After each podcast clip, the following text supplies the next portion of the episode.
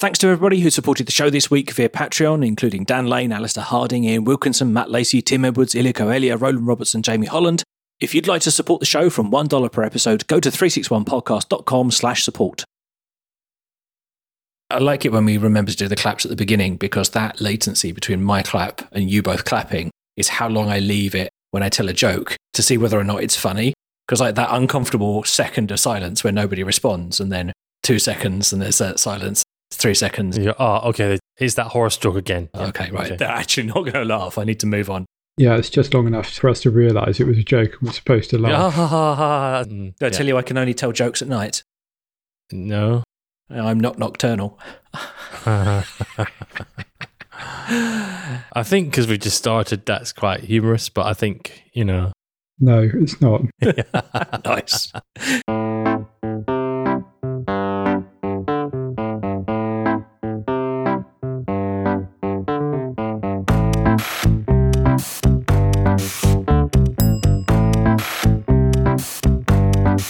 Welcome to three six one, a podcast about mobile tech and the world around it.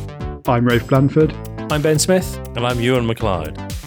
This is season nineteen, episode six, and this week we're discussing and recommending wearables in our one question, three answers format.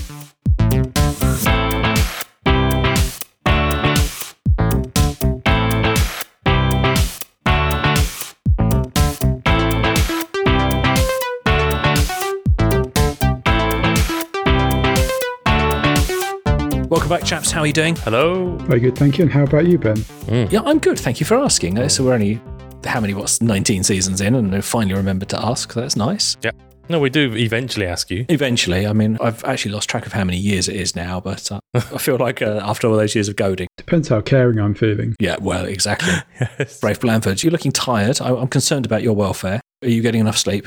Uh, no. No. Excellent. Good. Well, I suppose yeah, I've asked what about the hair? It doesn't look as styled today, Rafe. That's because it's not. Okay. I mean, I don't really spend the same amount of time in front of the mirror as you do, Ewan. Thanks. Excellent. Well, this uh, is this is all going jolly well and jolly well. Nice. Yeah, so, uh, welcome. welcome. Hello. Welcome to you both. Ewan yeah. McLeod coming to us live from Muscat, Amman. That's right. Hello. It's uh, it's very nice. It's it's getting a lot nicer weather. I mean, it's still very hot, but it's twenty-eight as opposed to forty-two. I finally found a reason to follow you on Instagram because you're posting a lot more Muscat, Amman pictures now, mm. which generally mm. make me very jealous because it looks gorgeous there. And yes, I don't think I'm cut out for the really hot weather, but it looks just like properly nice for pasty British people now. Actually, I was able to sit from those photos. I actually sat, the photos I took today on Instagram, I just sat outside for a good ten, twenty minutes, and I didn't get crazy, crazy hot as I would have done, I think, two or three months ago. That was impossible to do that. Fair enough. Well, that mm. anecdote has somewhat ruined your I've been incredibly busy at work today story, but, you know, we'll let it pass. Oh, no, no, you got to take a little bit of time out, guys. You do need to take a bit of time out. Take a little stroll. That's what I did. Yeah. I'm taking work-life balance yes. advice from a Six man minutes. Wouldn't recognise it if it walked up and introduced itself. Excellent. And Rafe Blanford, you and I are back in the U K where it is cold and miserable and wet. Have you any notable news from your side of London? Not no. really. Good. Okay, that's great. Thanks for that. That's awesome. Yeah. We've not been going out that much. I think I said this uh, on, a, on a previous episode, but I can't remember which ones have gone to air and which ones made the edit. So I'll mm. say it again that I think we commented in the past that, oh, you know, it's, a, it's nice to be able to go out a bit more and we're unlocking. And Rafe and I actually met up for dinner the other day, uh, which was jolly nice. We sat, you know, socially distanced in a restaurant a good distance apart. And it was the second time I've been out in, where are we now, about seven months. And it was nice to have some company that, from, that wasn't people I lived with. You know, that was really pleasant, but it was just, it felt very odd. Earlier in the day, I just published an episode where we'd been sort of saying, oh, it's nice to go out and we're all unlocking and this kind of stuff. And it was sort of, the, I think about forty-eight hours after you and I had our dinner, Rafe, all the uh, stricter restrictions came back in. So that's right. Yeah. It was definitely the highlight of uh, my week, having good company and good food. And Ben, actually, you told me something that you'd been installing a Tado, do you think is uh, relevant, smart home, and actually vaguely on topic for the podcast? Oh, yes. There we go. Well, I can tell you about it now. Uh, well, wait, wait, wait, wait a minute. Wait a minute. A little bit of pre-show content. Thank yes. you for the photo. Thank oh, you yes. for the photo of you both sitting, yeah. having whatever, what What were you having? I saw a red wine there. Yeah, we had steak in an Italian ah. steak restaurant, and oof, it was, uh, it was, it was lovely. I didn't drink the wine, you, and I was thinking of you. Thank you. That's kind of you. Thanks. Been trying to do my bit for the planet by having less meat, but this was my treat to myself. That's my one steak of this six months, and it was jolly nice. And actually, you and I found out how to channel my inner Ewan McLeod as well. I found that oh, go on. A really cracking bottle of red. Yes. makes me much more like your McLeod, because I was like, ah! You know, I can't remember making any of my arguments. It was, oh, that's that's how he does it. Yeah. So no, it was it was lovely. Um, next time you're back in London, we'll all go back there when we're allowed out again. But uh, yes, I'm realising how much I missed that kind of sort of social interaction. The interaction, yeah, yes. Because the thing is, I mean, Rafe and I don't live that far apart, but we'd probably have dinner, you know, a couple of times a year, properly, you know, maybe. But uh, it felt very odd to be out, and it was nice to, yeah, some human contact. And um, the staff were working really hard to sort of all be socially distanced and everything, but you felt for them, because there was like four tables in the restaurant eating, and you looked around and there were there were nearly as many staff as there were us. Mm. And they, you kind of thought, oh gosh, I really ought to have dessert. I ought to order pudding to make it worth their time to be here. And did you? Yeah, of course. What was that? What did we have, Rafe? I'm trying to think now. Cheesecake. Oh, oh cheesecake. Dear me, that's annoying. I know, but I, I think it wasn't so much cheesecake for pudding, so much as an act of charity to support yes, this uh, yes. struggling business. I'm all about supporting these uh, local businesses. All right, sorry, tell us about Tado. What's this? So I've been toying with the idea of some smart heating for a while now, and I finally bit the bullet and ordered a bunch of Tado equipment on Prime Day here in the U K, which was all massively marked down. So, so far, so good. Mm. If I'm honest, I was very, very nervous about installing it, because despite all the guides and the help and everything, I'm not really very keen DIYer, but I did it. I followed the guides. Fortunately, the old thermostats that we had in my house were Honeywell ones. So when you typed in the model number, the Tado guide said, oh yes, I recognize that. And it shows you a picture of your old thermostat. Oh, that's and good. Yeah. So it was very easy to replace, because mm-hmm. the, the guide was very precise, and it sort of walked you through the steps, and you could say, you know, kind of, my wires look like picture A, picture B, or picture C, and then you click it and it would walk you through. And I think what finally did it for me was reading up enough to understand that what we could do was replace the thermostats in my house, because mm. we have some underfloor heating. So I can replace the thermostats which were on the wall, which has two benefits. One is I get smart control of my heating now, but also I get to remove those horrible kind of browning plastic Honeywell oh, yeah. thermostats that everybody yes. would recognise. You know, yes. they're, they're, but they're a few years old. They just don't look nice anymore. But these beautiful matte white Tado ones, and uh, that's one of the reasons I liked the system. It's it's slightly, you know, it's cosmetic. Did you have to do wires? Was it wires and stuff? And I had to do know. two wires, but in the pack, in the Tado pack, there's a stickers, and it says, right, you know, write one on this sticker and stick it on the red wire, and write two, and then you take the old thermostat off, and I mean, okay. right, right. It is painting by numbers. And the nice thing is the guide matched exactly what I had and exactly what I saw. So turned it all back on again, and it worked exactly as I expected it to, which is like my old thermostat, effectively. When it came on, it turned the heating on and worked fine. So we're a couple of days in now. I've got a bunch more that I haven't done yet. I've just done one thermostat for now, but I've got five or six more to install around the rest of the house, and some T R Vs, which are those radiator valves. But I just wanted to get one working before I, you know, made lots of other changes. And so far, it's so good. It hasn't learnt enough yet to turn our heating on early enough. Okay. Because we have underfloor heating, it takes a long time to heat the house up. Yeah. And it's just nudging the time earlier and earlier so that it's ready for seven o'clock in the morning, where we want the house to be warm. I remember those days. Yeah. Yeah. I'll write more about it, um, uh, perhaps on my blog, or, or I'll, I'll talk more about it in another episode. But so far, so far, so good. And mm. yeah, it's also the sort of thing where the installation was so simple, I'm confident I could reverse it all back, because it was just two wires, and it was like changing a plug at this stage. But yeah. um, I had to do a lot of homework to make sure that I didn't need to change anything on the boiler, because some people, depending on the heating system, would have to have added wires or plugged in controllers to boilers and things. And mm. I managed to work out for myself that I didn't need to do that. So yeah, more when I learn about that. Um, have either of you got smart heating? Have you got any kind of Nest or anything in your place back in the U K? I've got, uh, what's, the, not Nest, what's the other one? Yeah, I've got, what's the British Gas one? Hive. Hive? I've got Hive, and I really like that. I, I was badgering the plumber guy saying, get me Hive, get me Hive, get me Hive. I'm really pleased with that. I liked the idea of Hive because it comes with that support system around it, and it's very U K-centric, but I'm afraid the, the aesthetics yeah. of the thermostats didn't match our house very much, so it would have been a trade-off. Of course, indeed. Yes, it's, it's, it's a bit strange, isn't it? Yeah. Well, they're, they're very, for those that don't know them, they're very glossy, kind of metallic looking things, and they have different colour surrounds, but I wanted something that was much more like either the Nest or the Tado, which kind of would just blend into the wall. Mm. Rafe, have you got anything, any heating? Are you just, I suppose in the Blandford estate, you have a chap to uh, turn the heating on and off for you, do you?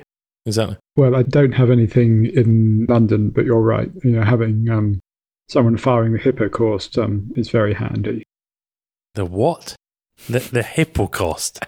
I love these episodes where I have to just Google on my phone on my knee. What's he talking about? Just go on for the uninitiated then. Yeah, you and me, that would be, yeah. Yeah, go on. The hippo what? Well, obviously this is what you have in a Roman villa oh. when you have the space underneath. It's sort of they're sitting on pillars and you I see, I see. light a fire underneath the floor. So it's basically like Ben's place. It's got underfloor heating. Except the underfloor heating is literally a fire under the floor, isn't it? It's warm air, I think, goes under, mm, doesn't it? Mm. The, the gases of the fire, yeah. There right. you go. I'm remembering my Latin lessons from back at school. There we go. Yeah. When they had pictures of Roman houses and stuff. A little bit more follow-up I wanted to do before we got onto this evening's one question, three answers. And um, this is a new occasional section of the podcast I, I wanted to launch. I haven't asked you both about it, but I, I know, Rafe, you'll be on board with this completely. It's a section entitled Ewan Was Wrong. Oh, come on. And this is where we briefly uh, recap all the things Ewan's been wrong about. What? And, you know, it sounds confrontational, and it will be, but I mean, at least two of us will enjoy yeah, it. Yeah, it does sound rather confrontational. Thank you very much. Yes. Yeah. But also, wouldn't we need a dedicated episode for that? I think no, I don't think you would. I, I, I think the times when I have been actually wrong are very, very, very rare. Well, first up in the new Ewan Is Wrong section, as uh, Jersey Jammers on um, Twitter. I love that name. Jersey Jammers. Jersey Jammers has written in, and um, he says, uh, chaps, I'm a bit behind on podcasts. I just listened to season nineteen, episode three, which was dated uh, sixth of October, where Ewan recommends Quibi. That hasn't aged well, has it? So for the uninitiated, Ewan, just tell us what Quibi was. Uh, okay, so it was a mobile-only or mobile-first episodic-style Netflix wannabe. It was the uh, former C E O of Disney, right? And then the former C E O of, is it H P and then eBay, Meg Whitman? It was Hollywood trying to do the tech version of TikTok mm. with Netflix short-form content, and they have raised two billion dollars. Mm. and excess of that, and they have since shut down after realising that it wouldn't work. Yeah. And to be fair to them, they produced some, you know, good original content, but probably missed the zeitgeist in the user-generated content, and were trying to do Netflix with five-minute episodes. Yeah, yeah. There was a variety, wasn't there? And there was some really off-the-wall ones, but there was only one on there that I really wanted to watch, which was called Hello America, which was Nish Kumar, who's one of my favourite British comedians, basically doing the sort of observing America from the outside. And mm. so I saw some some free episodes of that. I never subscribed. And I really liked that. It looked high budget. It was well produced. It was like a segment that would have come out of a of a sort of a topical B B C T V show or a satire show or something like that. Yeah. It was great. And it looked it looked well produced and high quality, but I'm not sure I ever liked it enough to subscribe yeah. in addition to all the other things I'm subscribing to as well. I think after Ewan's little discussion about what he'd backed, and it maybe not going so well, we're considering launching a new three sixty-one perk where if you would like to destroy one of your competitors, what? let us know. We'll get Ewan to mention it and they will soon go bust. Yes, yes, yes. Exactly. Thanks very much for that. Look, I just thought it was a good idea. A ringing endorsement by McLeod is like an albatross. Thanks very much for that. Thanks, Jersey Jammers. Is that right? Jersey Jammers? Yeah. yeah. Jersey yeah. Jammers. Yeah. Jammers. Okay. Uh, look, I just applaud someone trying, and actually I'm still subscribing to it. I'm getting value from it until December. yeah. Anyway, in other areas where Ewan is wrong, I think we should talk about five G, Ben. Oh, go on then. It is. I mean, who amongst us hasn't accidentally spent two billion dollars of investors' money on nothing? But let's move on from that failure. Be sure to write in at three sixty-one podcast on Twitter, three sixty-one podcast dot com if you'd like your opposition destroyed by an endorsement from Ewan McLeod. So we had several people write in after our last episode where we talked about five G. Mm. We did a one question, three answers, is five G worth it? And quite a lot of people who I would sort of categorize in the well-informed and knowledgeable. So lots of other mobile podcasters, a whole bunch of bloggers and people like that. Yeah. What's Kev's surname, uh, Rafe? how's, how's Rafe mentioned? uh, I want to say Kev Wright, but I don't think that's correct. Kev wrong. It's just I've got right and wrong on the brain. So Kev Wright commented on Twitter, a frequent correspondent with the show, and, and Steve Litchfield, friend of the show and producer of uh, Phone Show Chat, which I've appeared on, and a place where he and Ted talk about mobile in a kind of a knowledgeable, informed way from the Rafe Blanford School of Preparing Content, all wrote in to point out that uh, you and you listed off a big, long bunch of places where five G was in the U K, and they sort of wrote in and said they'd either been there or knew people who were there, and there might be one mast with five G, but, you know, kind of it wasn't anywhere close to covering the whole city, oh, and that we misrepresented the amount of five G that was oh, available. Oh, come on, come on. And I quote, it's no use anyway. There was a very unkind suggestion that Ewan was just reading off a press releases of towns that had had a five G mast. No, that's what I was yeah. doing. I was reading off the uh, the five G dot co dot U K masts. That's yes. what I was... I, Didn't I say that? Rather than dealing with um, personal experience. And actually, uh, since we're giving a shout out to Kev, just uh, a shout out to his Tech Talk U K podcast, which is also in the kind of same vein of the phone show. Lots of great conversation, in-depth opinion and analysis on tech in general, but I think with a bit of a mobile flavour to it. Right. Well, give it a hold on a minute. With the greatest of respect here, Kev Wright, he is not a Luddite. Okay. We have our own personal Luddite here, okay, in the form of Ben Smith. Right. It turns out I was right, though, doesn't it? That wasn't the person I was going to go for. Let it, let us come. You were not right. He's not right. You're not right. Kev is right. Uh, See what I did there? Yeah. Right. Yeah. Good job. Look, but he he isn't a Luddite. Him and his co- they, they are not Luddite. You, on the other hand, openly said, "I don't want this tech. I don't want it. I don't want faster. I don't want better." Yeah. You, you, this is you were saying this, right, Ben Smith? I said I wasn't going to pay money to upgrade because I wouldn't get it. And Kev's endorsed my viewpoint because he lives close to an area you listed as having five G. And I think Steve also... Oh, come on. We all know... Look, look well, in the United Kingdom, you know, one mast equals a whole town or city. It's not ideal. No, well, I, I, don't I know this. No. This is yeah. the same country where you can't, you can't literally have a continuous mobile connection on your commute home. Not a problem anymore, of course, right? Right. Come on. Well, that's not... That's splitting hairs. I think you're making my point. Anyway, let's let's move on to Luddite here. Yeah. Anyway, talking of staying up to date, Ben, I think, you know, investing in V R technology and trying that out and actually having that in your home is like a very good thing in order to stay on top of things. And I think the true Luddites are the ones who don't actually have that sort of thing. So I believe we both have now a Oculus Quest two because we're going to be trying out that for the benefit of the show. So that's a bit of a trailer of what's coming. But I believe it hasn't arrived in Oman yet. So I think that kind of makes its own case about another area that you and is wrong. Wow, wait a minute. Yeah. Well, there's probably one in Oman, Rafe, so we should probably claim that everybody has one because that's what we do now when we we attribute one to many. Oh, right, fair point. Uh, wait, wait, wait, wait, wait, wait. What are you doing buying it? What are you doing buying it here, Mister Luddite? Wait a minute. First of all, right of reply here, Mister Blanford, right? You looking smug there, right? First of all, I had the Quest, uh, was it the, the Quest, what was it, the one? The, the original one, was it? The original Quest. Yeah. Oh, thank you very much. Okay. That one is in the U K at the minute. Thank you very much. And I've been using the new one, thank you very much, here for a couple of weeks. Thank you very much. Okay. So don't bring that. I'm not the Luddite here. This is Mister Smith here, who isn't buying the new iPhone. Okay. Oh, or is he?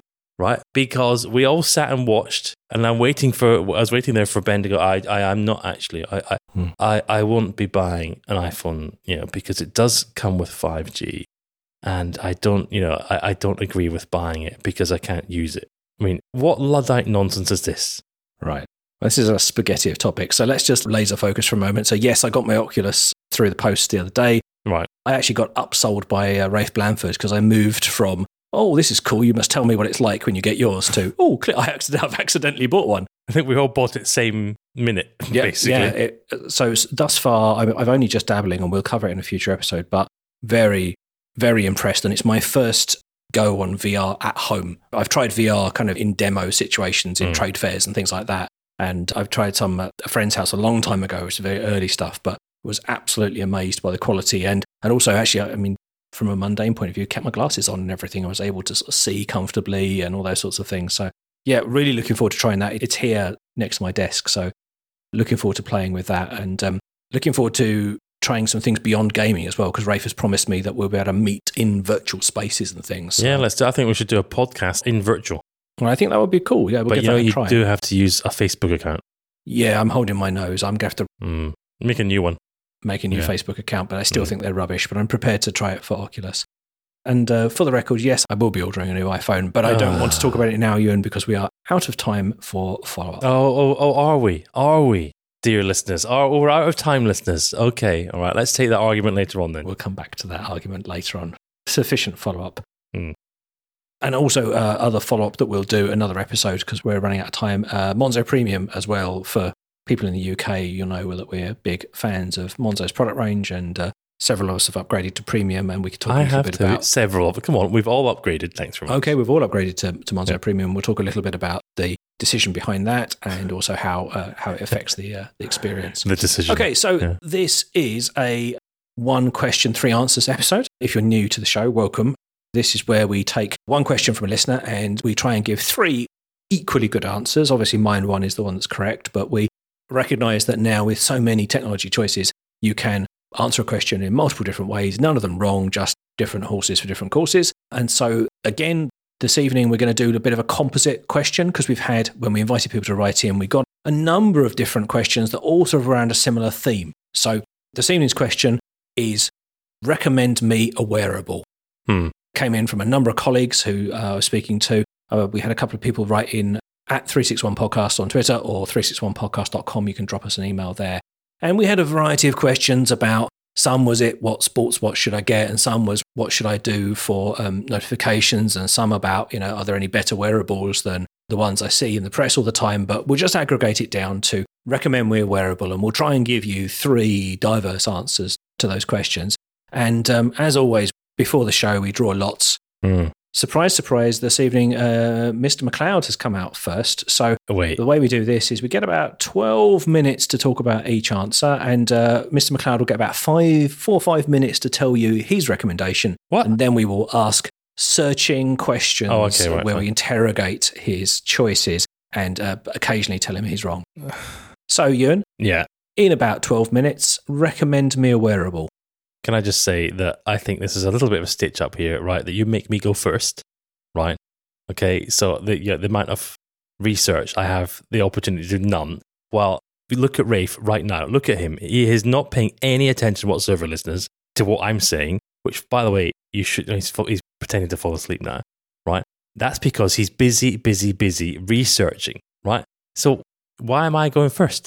Anyway, done a lot of research here. My recommendation is Apple Watch. And that's because it's an all-rounder. The always-on screen, highly useful. Of course, it does tell the time. The app notifications are both informative and they're helpful. I love being able to reply from it. I love the way that they've perfected the nudging, the little taps um, on your on your wrist to give you notifications or tell you things. I think it's a really good way for generic tracking of your activity. I don't know if it's if it's something for the ultra specialist, but the phrase closing my rings is now universally well known, I think, because that's how Apple Watch um, tracks your activity, or your standing, your steps, and, and so on. I think it's a it's a smart move. It's it's again, it's typical Apple. It makes sense. It feels good. It's immediately understandable. I like the stand tracker capability. So, so when I'm sat at a desk in the office, I don't have a standing desk at the moment. I, I like the little nudge on the arm saying, hey, time to stand up. Really, really helpful. I like the take a breath tracker when I'm busy screaming at vendors. um, it, it, it pops up saying, you need to take a breath. And routinely I will go, oh yeah, yeah, I'll try and take a nice deep breath. I do use it for activity tracking, for my running and then for the, the kind of weights and the kettlebells and so on. It's not, you know, extensive in terms of tracking, but I, I think it's really helpful for the average person. I count myself as average in that context. I think it, yeah, it is actually saving lives because the latest versions, the version five, Series five, current version Series six, Series five introduced an E C G tracker. I think it's a very nifty tool. I think I've used it twice, but uh, it does monitor your heart rate and it looks uh, looks for unusual heart um, uh, rhythm uh, rhythms and then prompts you. Uh, it does prompt you, and I, I know this because I've seen countless, countless YouTube videos of uh, various different individuals saying, oh, if it hadn't been for my Apple Watch, you know, I'd probably be dead, et cetera, et cetera, because it's it's helping people who would otherwise have been in, in a very, very difficult situation. It's helping them say, look, you should probably get to hospital. The latest version is uh, offers pulse um, O two meter. Nice. I'm not sure. I mean, how many times have you used it, Ben? Uh, a few, mostly for the novelty factor. Yeah. Right, exactly. Yeah. So yeah, same with E C G. I've used it twice or something, but Yeah, I, yeah, but know. I like the fact it's tracking in the background, though. Yeah, so, so you the, can take a reading, but it also then takes them out in the background, which is cool. Yes. With the Apple Watch, if you watch the Apple marketing, you know, when they're presenting the watch, you know, they're very, very smart. And I don't think they're being disingenuous here at, at highlighting the personal safety aspect here. It is tracking stuff in the background. I think that's really, really valuable. You can use it as a phone. Now, what I mean here, even you, you can buy the, the, the, um, Uh, what's what's it? Cellular. The cellular or the non-cellular. The cellular one I had that. I didn't use it that often. I know Ben, you could talk about it later on. Ben has got that. I just went for the G P S version for the Series five. But the, the cellular, I think it, it does add a different dynamic. I do really like that ability. If the phone is ringing, of course, my, my watch is, is is doing some little tapping. I can actually answer the call on my watch. Really cool. So what we were beginning to see here is a well-rounded product that is integrating effortlessly into lifestyle. You can pay with it, right? You can you can go jogging with just your Apple Watch. If you've got the cellular version, you can receive messages, make calls, and you can buy a smoothie. But my final point here is this effortlessness.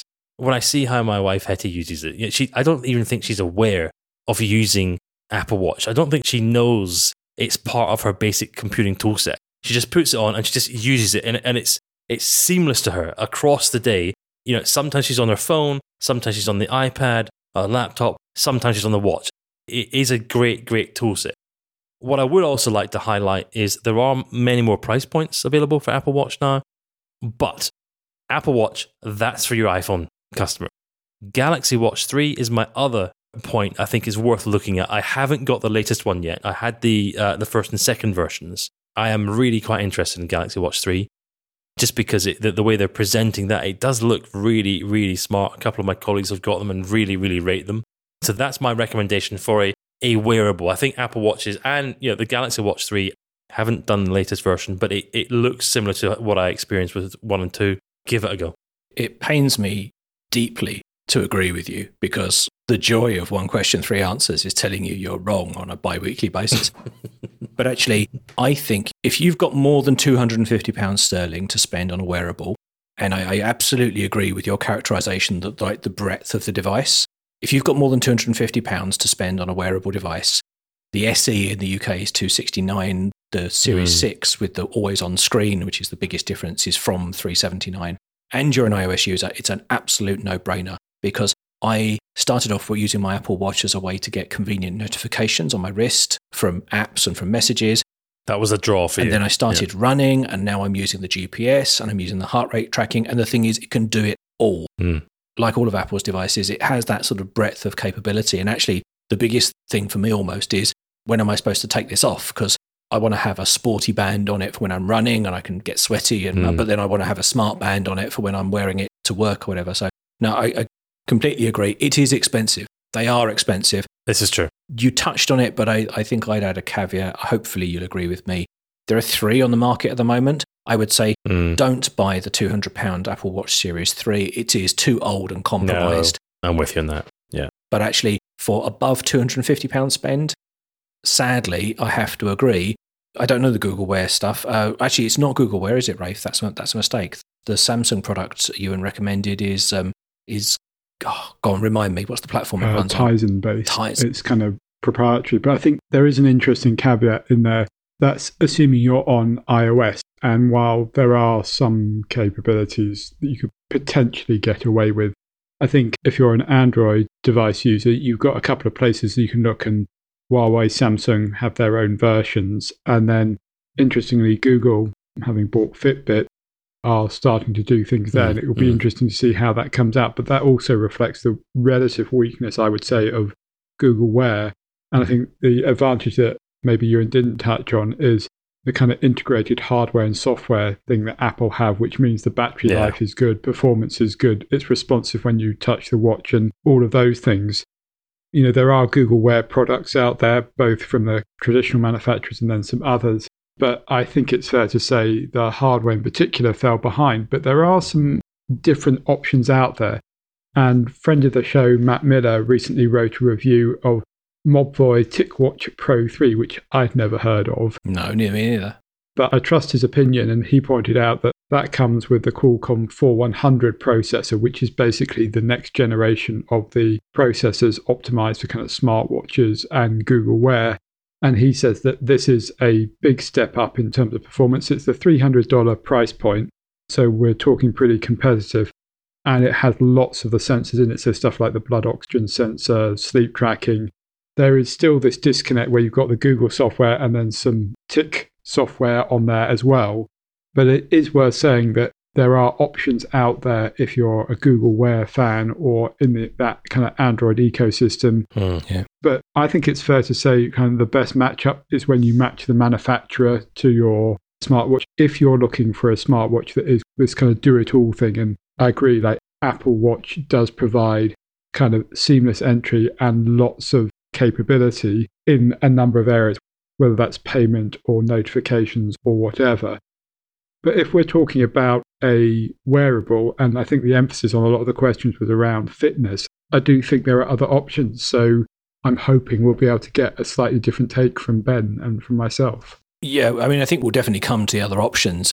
I think the thing is, though, that if you're spending two hundred fifty, three hundred, maybe more, if you go for cellular versions and those sorts of things, you probably want it to be an all-rounder because you're starting to get into the territory where, you know, it's such an investment. But I've had several Apple Watches now, including the cellular versions. They can do it all.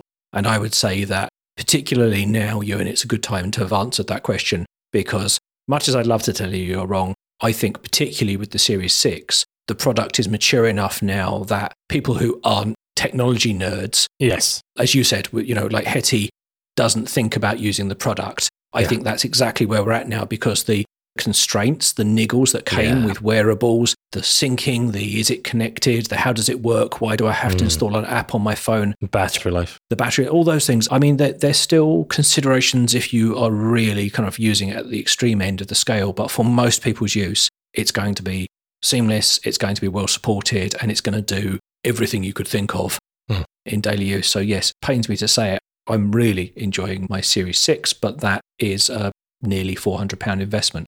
So, you know, that's more than many people choose to spend on a watch, regardless, you know, mm, of it mm. being smart. Okay, there's your first answer. Ewan McLeod, unsurprisingly, going for the high end of the market, being a gentleman who always buys by going to the right and down the catalogue to find the highest spec, most expensive version. Not always, not always. Well, mm, mm. okay. I do have my Ewan McLeod approved uh, shopping shopping method, I have to say, which is very much about, uh, do you not have something more expensive? Okay, my turn. So, recommend me a wearable. I'm going to recommend a bunch, but I wanted to go a bit off the wall. Go on. And Inside Baseball, we've already recorded this episode once, and one of the reasons I'm so keen to redo it was I felt like the day after we recorded the episode, I read about a thousand interesting stories about wearables, and I was so disappointed we hadn't talked about any of them. So I'm going to do that now. And Ewan's given a great example of an everyday, you know, high cost, but very capable wearable that will do all the jobs.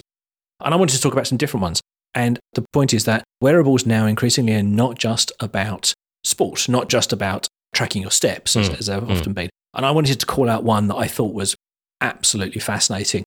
And it's to do with esports. So Garmin have released what they call the Instinct eSports edition. And this is one of their regular, well, so one of their mid-tier watches, which mm. would not, which does activity tracking. And Garmin are an interesting option if you're interested in their sport watches and things. They do some fairly expensive, but some fairly specialised uh, heart rate tracking and sports and activity watches. And typically, I think if you're buying those, you'll already be expert enough to know what you need. Hmm. But this is absolutely fascinating. But we've got to go back a little bit. So for people who aren't aware of esports, playing competitive computer games online now is massive, absolutely huge. It's both something that people do professionally. It's also a huge recreational activity. And there are vast infrastructures and systems set up to enable people to share their gameplay online. Twitch particularly, which which people may have heard of, is an Amazon-owned service that lets you stream your gameplay live, much like it is on YouTube. And many people playing uh, games on Twitch have thousands and thousands, hundreds of thousands, and the real stars, even more than that, of followers watching these games. And it's legitimately now becoming a competitor for what I would describe as real-world sports.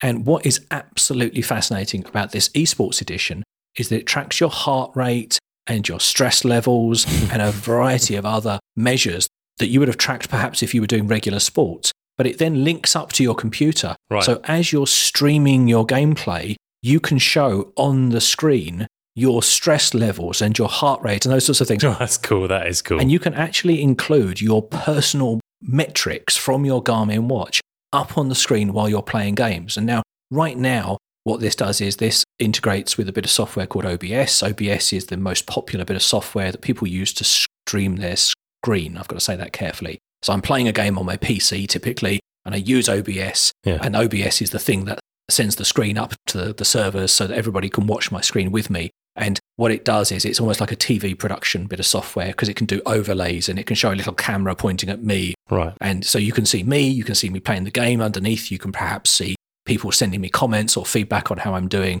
And this Garmin overlay is one more of those bits of data. That's cool. And it is absolutely fantastic because it looks just like, if you were playing a computer game, it looks just like the power levels that a character in a computer game would have. Yes, yes. But it's actually, it's real. It's really your your levels, and you can tailor it. You've got heart rate, stress level, and what's something they call body battery, which is kind of a, a, a measure of your response times and things. But it's absolutely fascinating. For the moment, it's to be observed, and it's for information, and it kind of adds a rich layer about how people are getting on. And I can well imagine that with these professional gamers, you'll be able to see how calm they are as they're playing these high-stakes games. Exactly. They'll be showing off. Uh, I can have it. Yeah, you exactly. can see their yeah. heart rate is very low and that kind of stuff. But you can also well imagine that fairly quickly, now this data is streaming to the computer, that actually the game might begin to respond to this device as well. And actually, that soon enough, these kind of devices could hook up to games consoles and could be part of the mm, game mm. as well. So I thought that was absolutely fascinating. It's obviously a very early product, but it's about a wearable that's in a completely different category. So if you're interested in more, it's the Garmin Instinct eSports edition. Very smart, really smart to do that. It's also interesting that that's a trend that I've been seeing a little bit of, as we talk about augmented reality a lot of the time, but that's augmented digital, kind of the other way around, that reality being overlaid on a digital landscape. Yes. And a game in this case, but there are other examples of that. And it's where sometimes the phrase X R becomes more useful, because it's sort of various sort of interplays between physical and digital. And seeing this happen in a watch, it just makes a lot of sense to me. So I think this is a good shout for a wearable that's just a bit different. Yeah, and it, the, the fascinating thing, of course, is that it doesn't stop being a Garmin sports watch when you're not streaming. So whilst I think it is tailored very much to the esports world, it will do this activity tracking and could function as a, a sort of a fitness-centric watch really nice. the rest of the time. Yeah. The other thing I just wanted to say before my time was up then was I was talking to a friend, a, a colleague from work uh, the other day, and he is big into CrossFit training, really keen. And he's been trialing a whole bunch of different heart rate monitors and has been reporting back that even the most expensive watches, he's been really disappointed with the accuracy of the heart rate. And it's important mm. to him because he's training against a certain heart rate target, and he's wanting to achieve a certain heart rate level and then watch his heart rate recover as he rests and then start his exercise again when he gets down to a certain level. And so it's really important information for him to structure his training. And he's found actually that wrist-based wearables aren't particularly good mm. for this, particularly on the recovery time. They tend to pick up the increase in heart rates, but they're not great as things recover. So his recommendation that I wanted to pass on was Polar are the company that make the ones most recommended and was the one that he recommended.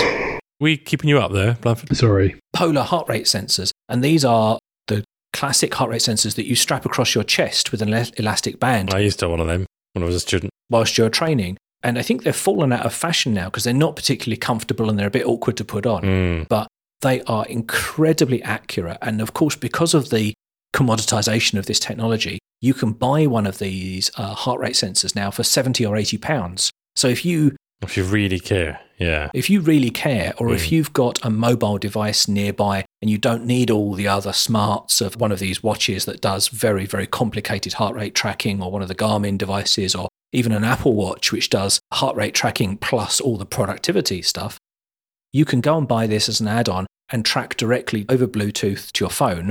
Or these are the types of devices that also have the wireless connections to gym equipment as well. Yeah. And so if you have a Peloton bike or something like that at home, or if you go to the gym, this will communicate with the cycle or, or the running machine in the gym. And you can get an exceptionally high quality of heart rate tracking for money that would barely buy you a wearable of a different type these days. Right. Good point. So his recommendation was consider that, because you may actually want to have this instead and, and save a whole bunch of money. The one he picked out, which I see actually is also well-reviewed, is the Polar H ten. I'm looking here at Amazon now. It's seventy-seven pounds at the moment in the U K. The other thing I'd say is that one is just a regular chest strap one. I also noticed that there are a whole bunch of variations. Garmin do one as well. Garmin does one that you can wear while you're swimming. So, you know, don't just think wristwatch is what I'm saying when you're looking at a wearable. And that's me. I'm not disagreeing with you. I think uh, that, that sounds really, really interesting. I'm particularly excited by what can become of the Garmin eSports concept. just because I, th- I think that's that's a smart way to move their products away, you know, away from outdoors, because there are quite a lot of people that just are indoors, and I think, yeah, it should hopefully appeal, and I can imagine it being very, very interesting. And I think your point there about Polar, if you really care, you know, if you want a proper heart rate monitor, I used to have one of those, it was oh, fifteen years ago, mm. and it was excellent, really good. It's interesting because you assume that the pro level kit, you know, the stuff that adds on to mm. gym equipment and things like that's going to be mega expensive. And it certainly used to be, but it's not anymore. You're now typically paying more for the general devices, you know, for the utility of having it on your wrist. Yes. And I think a lot of the cost of having heart rate monitors and activity monitors on your wrist is the difficulty of measuring heart rate and, and signals like that from the wrist. It's not an ideal place always to gather that information. Mm. And so, you know, you're overcoming that difficulty. One thing I forgot to mention before we move on to Rafe, price. So that esports edition, it's a two hundred ninety-nine US dollar device, which is expensive, but that's exactly the same price as you would pay for the rest of that range. So for the specialist Garmin devices, again, it's quite an investment, but these are very specialist, high-end activity tracking watches that exist in the Garmin ecosystem.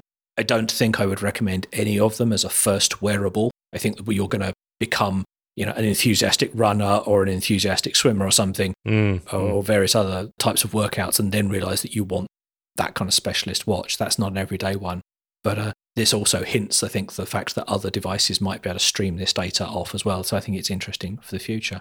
Mm. Okay, so that is high-end everyday wear by Ewan. Niche or emerging ways to use this stuff from me. Oh, by the way, when you look for the Polar H ten heart rate monitor, be careful, because they also make them for horses. I spent five minutes reading a webpage going, this is really big. This is really confusing. It says, it says soak it in a bucket and apply gel to your chest. Oh no, that's the one for horses. So Polar make heart rate monitors for equestrian use as well. So just be careful you're reading the right one. Rafe Blanford, share us with your knowledge in this area. What would you suggest for a wearable? Yes, how's your research going there, Rafe? Well, I was going to... Um, do what Ben's done and kind of agree with both of you that the options you talked about are strong. But I think it's so much of wearable is about what your use case is and how much money you're willing to spend. Mm. And Ben has somewhat stolen my thunder with his horse wearable, but I was actually going to say some of the ones that are... It's not a phrase I expected to hear this evening. So, some of the things that are out there that I think are interesting are some of the pet wearables for keeping track of Rover or Felix, your cat or your dog, especially now that they are starting to incorporate the low-power wide-area network type technology, and I think that will come on to five G in due course. Leave the five G. I'm not buying it. I don't care if you strap it to my cat. I'm still not buying it. um, so, I mean, there are various ones out there. I don't really know enough to sort of pick out one in particular, but things like Tractive, and then there's Wolf and a whole bunch of wearables in that space. That's cool. That is cool. Which actually, it's just, they've been around for years, but it's now getting to the point where the battery life is like a month, and that they've got connectivity that's always on, so you don't need to embed cellular, you know, whether that's two G or three G, and that they're using kind of these alternative uh, technologies. So just wanted to give a, a shout out to that. And I think also some of the things that you're seeing in the stickables space, that is wearables that you put on temporarily to track temperature for mm. seventy-two hours, that's things like Temtrack.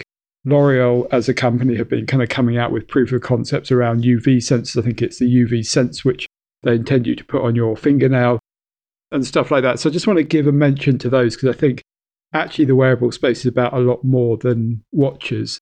But I think that was where the question was really coming from, as well, around fitness and tracking. And actually, I think it's worth just an update, a reminder that there are some low-cost options out there, and they have developed in the last five years or so.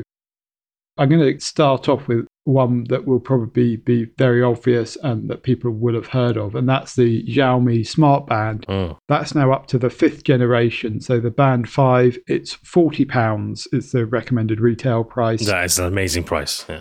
And it gives you kind of more accuracy than just using your phone. I'm going to come back to that as an option. I mean, this one has a large color display. It tracks eleven different types of sports. It's water resistant. It's got twenty-four hour heart rate monitoring, sleep tracking. It's got a fourteen day battery life, so you don't have to worry about that kind of daily charge that you do on some of the others. Mm.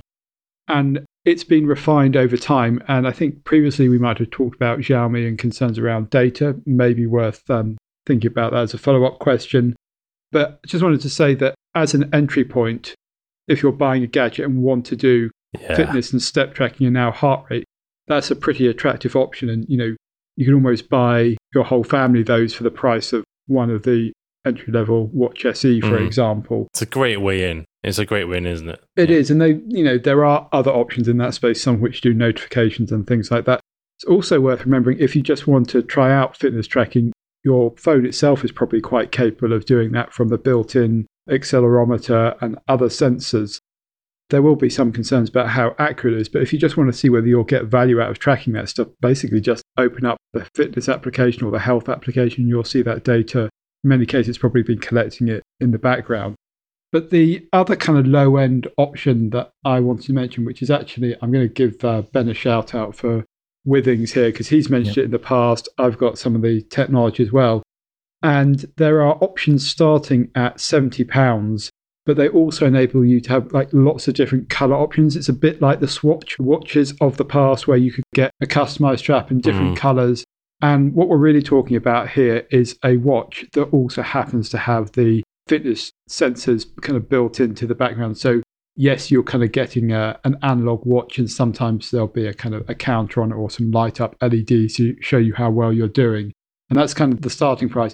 Then they do kind of go up to, I would say it's the high end for Withings, and that's where you tend to have a kind of an L C D screen on it. And this is things like the Move E C G, the Steel H R, mm. which are building in some of these other options. And again, they still kind of emphasize the fact it's an analog watch and it looks like a watch. And I think for some people, that's an attractive thing rather than going a very aggressive and obvious smartwatch.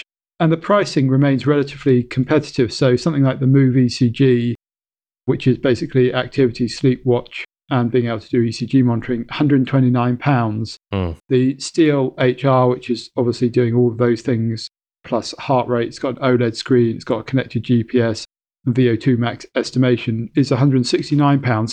So we are talking a little bit below the price level of the Apple Watch. Mm. You know, that I think is an attractive option for some people, but I will go back to that kind of entry-level price point. And they've been pretty smart about the way they've done this. And there are various options, but including on the website, effectively, a bit like you can choose your Apple Watch strap, you can choose your watch face, your strap, and kind of build your own watch effectively, and then get it ordered. And for seventy pounds, you know, that's a pretty interesting option for me. So Withings gets a shout out for me as being an interesting choice of wearable.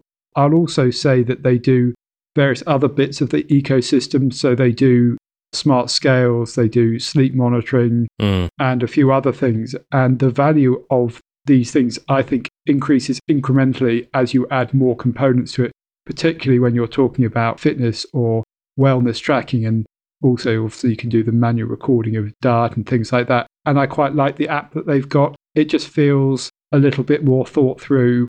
It's a good alternative to kind of going the Apple or Android standard routes, if you will.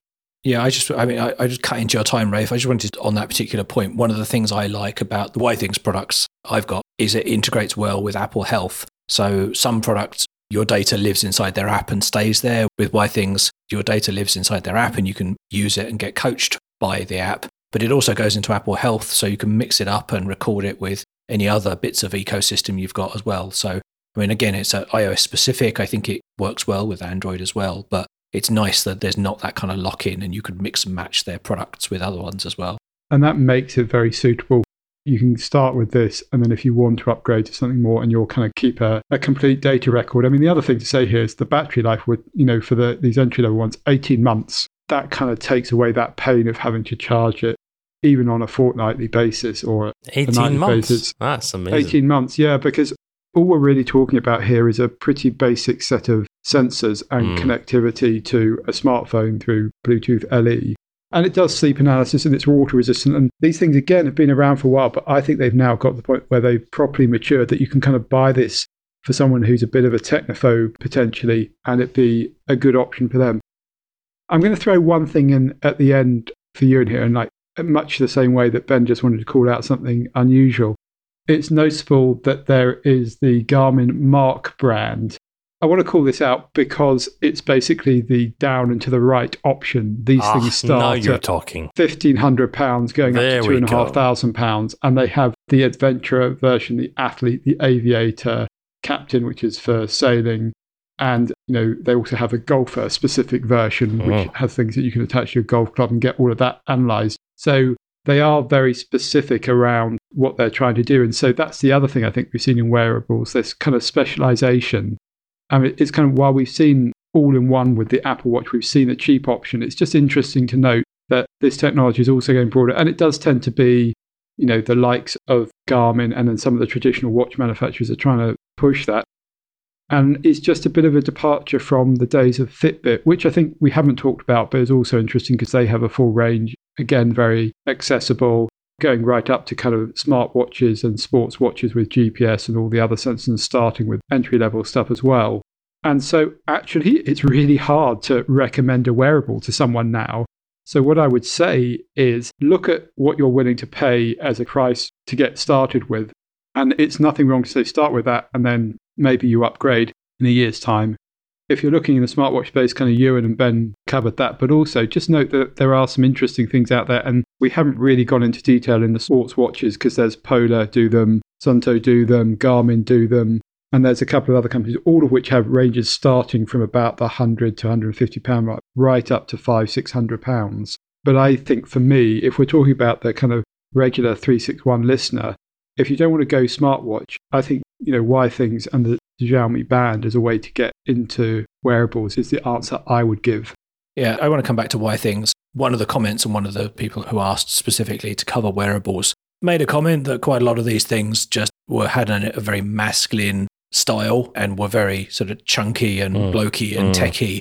And I think, yeah, I mean, I'm looking at pictures of the devices we've talked about on the screen now, and I think that is a criticism to be leveled, and, and particularly it doesn't bother me, but we're very much playing to our strengths in terms of, you know, we're recommending things that we like to our own personal style. But I think one of the nice things about the Withings is that there's a huge range of materials and colours and styles. And because the dial layout is fairly traditional, I think it lends itself well to being customised. So if you want something that looks a little bit less like a branch of Dixon's or an electronic shop stuck to your wrist and a little bit more like a piece of jewellery, but it still has some more value than just decorative, that's a great place to go for that reason as well. Before we wrapped up, and again, nothing to criticise, Rafe, I'm afraid it's going to be a sort of a unanimous agreement episode. I wanted just one thing that I would not recommend. So oh. Google Wear obviously is a wearable O S that lots of manufacturers can deploy, and Tag Heuer and Montblanc have both produced very high-end mm. uh, luxury watch I was versions. Looking at the Montblanc ones, yeah. That run Google Wear. I've looked at them as well because I like their mechanical watches, and they're both brands I really enjoy. And I would say, unfortunately, steer well clear, because at the moment, even though Tag Heuer have done a tie-in where you can trade in your smartwatch for a mechanical version later on, you know, to try and mitigate that kind of obsolescence that comes quite quickly yes. with that platform, these devices are all the expense of the luxury brand with none of the elegance, because they're a bit chunky and they're a bit sort of version one looking. And I think they lack all of the utility, because you're not going to wear a one thousand, two thousand or a three thousand pound watch to do uh, sporting activity. Like certainly, I don't think many people are. So it loses a lot of its utility. And I'm afraid they're an interesting idea, but they're experimental products, and that they are ludicrously expensive for what they are. And actually, I don't even think that they are particularly well reviewed in terms of their performance. And then one other simpler option is actually, depending on what your view is, if you feel like you're, if you're asking about wearables because you feel you ought to do some fitness tracking or some movement tracking or something like that, but you don't really want one, well, considering not having a wearable, because most modern phones now have movement tracking chips inside them. So simply having your phone in your pocket while you walk yeah. around and that sort of stuff, that will give you good enough movement tracking and good enough stand indicators and those sorts of things. And sure, it's not going to be very, very super precise. You're going to miss out some of the other nice to haves there. Mm. But if you feel you ought to have a wearable rather than getting one out of a desire to have, you know, kind of a particular set of benefits, then consider that. Then the reminder, and I think it goes to that Xiaomi product that Rafe talked about, the criticism sometimes for those forty pound devices is that the numbers they produce don't compare well with a measurement of the number of steps you actually took. But the point is, as long as you use the same device for comparison all the time, the error remains consistent and you can track the relative amount of movement you've done or the relative amount of steps you've done, and don't treat the number it tells you as gospel truth. Yeah. Take it as indicative of, have I done not enough, nearly enough, or loads, mm. you know, and that's enough, particularly when you're tracking movement rather than sport, which is a very different, you know, set of things to track. So yeah, there we go. So there's three options: high-end, off-the-wall, non-sports, and some entry-level models that I think are widely available. And I love those uh, customizable Withings ones. I was looking at them earlier, and uh, yes, for kind of Swatch watch money, you can get a fairly attractive kind of uh, fun watch. I think uh, oh, I can feel my, my wallet itching for a uh, holiday watch or something like that. Looks really nice. Oh, I think I think you need one. I think you need I one. I do. I do. I, I think I have. To, I have too many things, I think, is the problem, but huh. they're nice. Okay, okay, gentlemen. Well, thank you very much. I suppose now will be a good time to remind people that if they want to uh, leave a review for the podcast, we've got the new podcast review robot that sends us your reviews. So yes, that's right. But there's an incentive. Well, you, McLeod, tell us about the incentive. Yeah, the incentive is Rafe is going to write you a postcard, right? So if you leave us a review and then contact us either at three sixty-one podcast on Twitter or through the website mm. and send us a link to your review, then Rafe will write to you in person, and yes, a select one person who's left a review will win the, was it uh, new stock in old box? So is, what's the term? Yes. The limited edition Blandford Estate mug that is left over from the promotion we did with our Patreon subscribers. So yes, yeah, so there's even a prize to be so had. So we know, yeah, so we, sorry, Ben, so we know what, what happens here. As long as you leave a review somewhere, ideally on uh, the Apple Podcast. iTunes. Yeah, on iTunes. Then Rafe has got his writing paper. No, no, uh, postcards. Quill pen and postcards, yep. Quill pen, right? He's holding them up. That's great. Is that cement? Cement stuff or something? Remind me, what was it? I've actually ordered some extra postcards just to make sure I've got enough. All right, so don't let us down, listeners. Please do something here, because a little while ago he was talking about these postcards, right? And then we dreamt up this idea. He does want to go out and post stuff. So I think we should indulge this. It doesn't have to be a five-star review. Nope. It could be, but it doesn't have to be a five-star review. But if you are yep. going to do anything, if you're going to do a critical review, they're fine too, but uh, the funnier the better. I will read out funny reviews. So if you can be funny enough, I will read them out on the show. Just a reminder, podcast reviews are different. So every different country, every different geography on iTunes shows uh, unique reviews just for those places. So uh, we'll be collecting them from all around the world. But if you hear us talking about a review and you can't see it, it might just be perhaps because it's in the U K store and you're in the U S, or okay. vice versa, or perhaps it's local to you in Oman. Oh, I wonder if we get any Oman. Yeah. yeah. But we Oman can collect reviews. Those reviews and we will see them all. Okay, gentlemen. Well, that was a pleasure. And I suppose the other thing we should say is if you'd like to support the show, you can support us mm. three sixty-one podcast dot com slash support from one dollar an episode. We're still doing Patreon. I renew my pledge to find something better than Patreon, because enough people have written in to say, we'd love to support you, but we don't like the way Patreon works. And I know there are some niggles, particularly around tax and V A T and all those sorts of things. So I am looking for a better option, but I wanted to say thank you to everyone who supports us on Patreon. And uh, a couple of new people have added their support recently. So I want to say thank you to them, particularly. All of that money goes into the production costs of the show. And sadly, thus far, hasn't yet funded any Ferraris, but I live in hope. Okay, we need to say thank you to Carl Domingo, twenty-ninth of November. That's the last one on my store in the U K. Oh, there we go. Oh, no, no, wait, wait, wait, wait, wait. Time eighty. He gave four, or she gave four out of five. And then Blinky Bat, so six. There we go. That's great. Then two years ago, G eight Y T Z. That was two years ago. I won't read that one out. But thank, thank you. That was a five star. Not a five star there. Oh, oh no. Oh no. Have you seen this one? Midge Slayer, four years ago, was not happy. Do you know what I mean? Oh, uh, yes. I think you upset him, actually. What? Go on. Read it out. All right. It says, tarsomely self-important. You can see why I thought it was about you. Then the review says, see title. Yes, that that that still remains my favourite review, although I think we have it in our listenership to be funnier than that, to be honest. Yeah. So as always, we welcome your questions and comments. All the one question, three answers are based on questions that people have sent in. Sometimes we amalgamate them so that we can get through more questions, but we have a bunch more coming up, but we would welcome more questions, particularly for next season. So if there's something you'd like our opinions on, or you'd like three answers to, please write in, same as before, at three sixty-one podcast on Twitter, or if you want to put a little bit more detail in, three sixty-one podcast dot com, there's a place there where you can email us through the website. Thank you, gentlemen, very much. It's been a pleasure this evening. Thank you, Ben. Thank you, listeners. Indeed. And we will be back in a week or so. Bye-bye.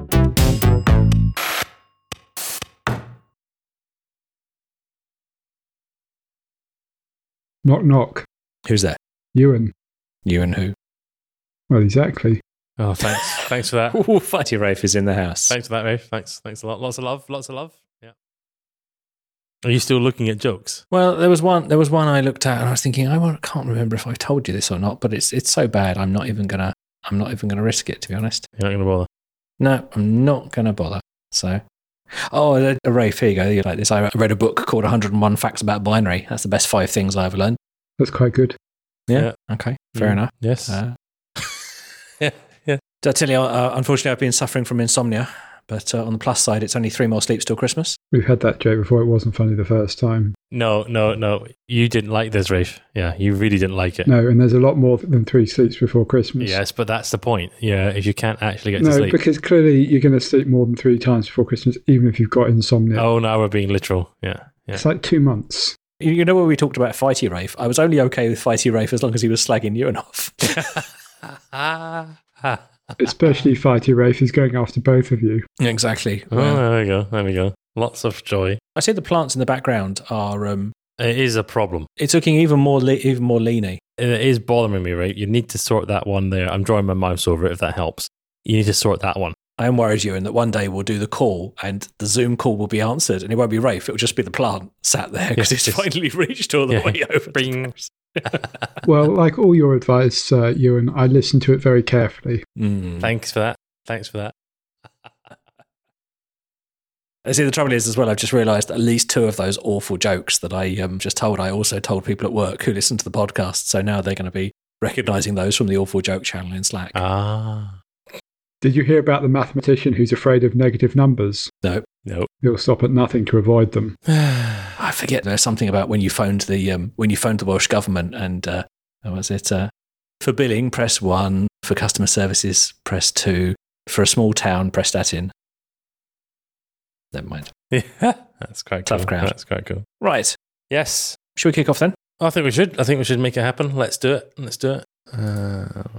There we go. That's fantastic. A little silence, perhaps, while we oh, sorry, mark the index on. No, that's fine. I mean, you just mumble away to yourself. It's fine. Yeah. Can I help? Just briefly interrupt your rambling with a podcast. This is season nineteen, episode six, and this week we're recommending wearables in our one question, three answers format. One more. I think that that was nice if we were just reading out the words. If we were just practicing what those words do. Now, once more with feeling. Could you stand up as well, please? As I think I've said to you before, just pretend like you're enjoying it. Right, right. Yes. Okay. I'm going to look away. I'm, I'm not going to put you off. Welcome to three six one, a podcast about mobile tech and the world around it. I'm Rafe Blanford. No, it, it looks it looks really looks really cool. Obviously, I'd asked Rafe Blanford about it, but he's well, he's not. He's just gone. But where did he go? Did he go to the back of the house or the apartment there? Just looking at the plants, to be honest. I'm wondering if we should invite them to be on the show now, to be honest. He's got a little stool there. He's got a little stool there by the uh, uh, the floor there next to the um, the fridge. I'm enjoying his cushion. That is very... It looks like an embroidered cushion. He's got a cushion on his eight hundred pound chair. Ergonomic chair. That doesn't look good. Well, I assume it's, it's not required for comfort. I assume this is just decorative, but we can yeah. ask him now because he's back. Yeah. Rafe Blanford, we were just noticing that your eight hundred pound ergonomic chair has a cushion on it. It does, yes. Care to explain? It's one of my favourite cushions that my granny made for me. Oh, that's nice. Lovely. That's very nice. So it's got sentimental value. So it's decorative rather than for posture. It's decorative, yes. He says, but that doesn't look decorative. But you're sitting on it now. You squashed it and sat on it.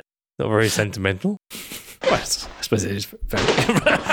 What is the plant? He's just, he's just thrown it. He's thrown it. It's, that's damaged the plant there. That has damaged the plant. Oops. Pick it up.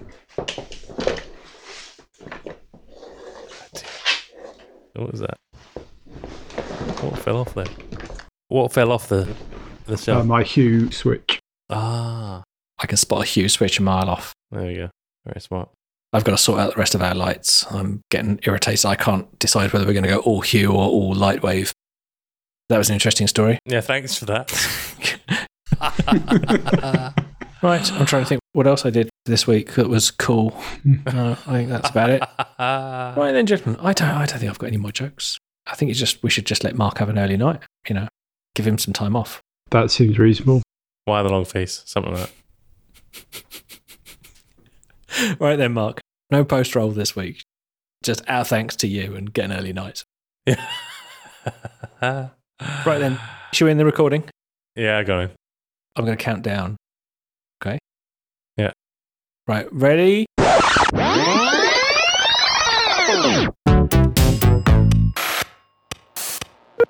Meanwhile, at the three sixty-one Multimedia Suite, located thirty feet beneath the Blandford Estate. Right. I think that's just about. Oh, hold it. Um, let me just check Ewan's track.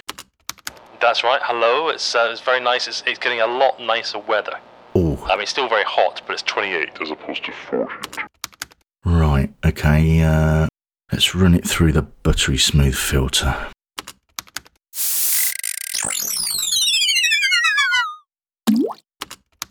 That's right, hello, it's uh, it's very nice, it's, it's getting a lot nicer weather. I mean, it's still very hot, but it's twenty-eight as opposed to forty-two. Marvellous. Buttery smooth.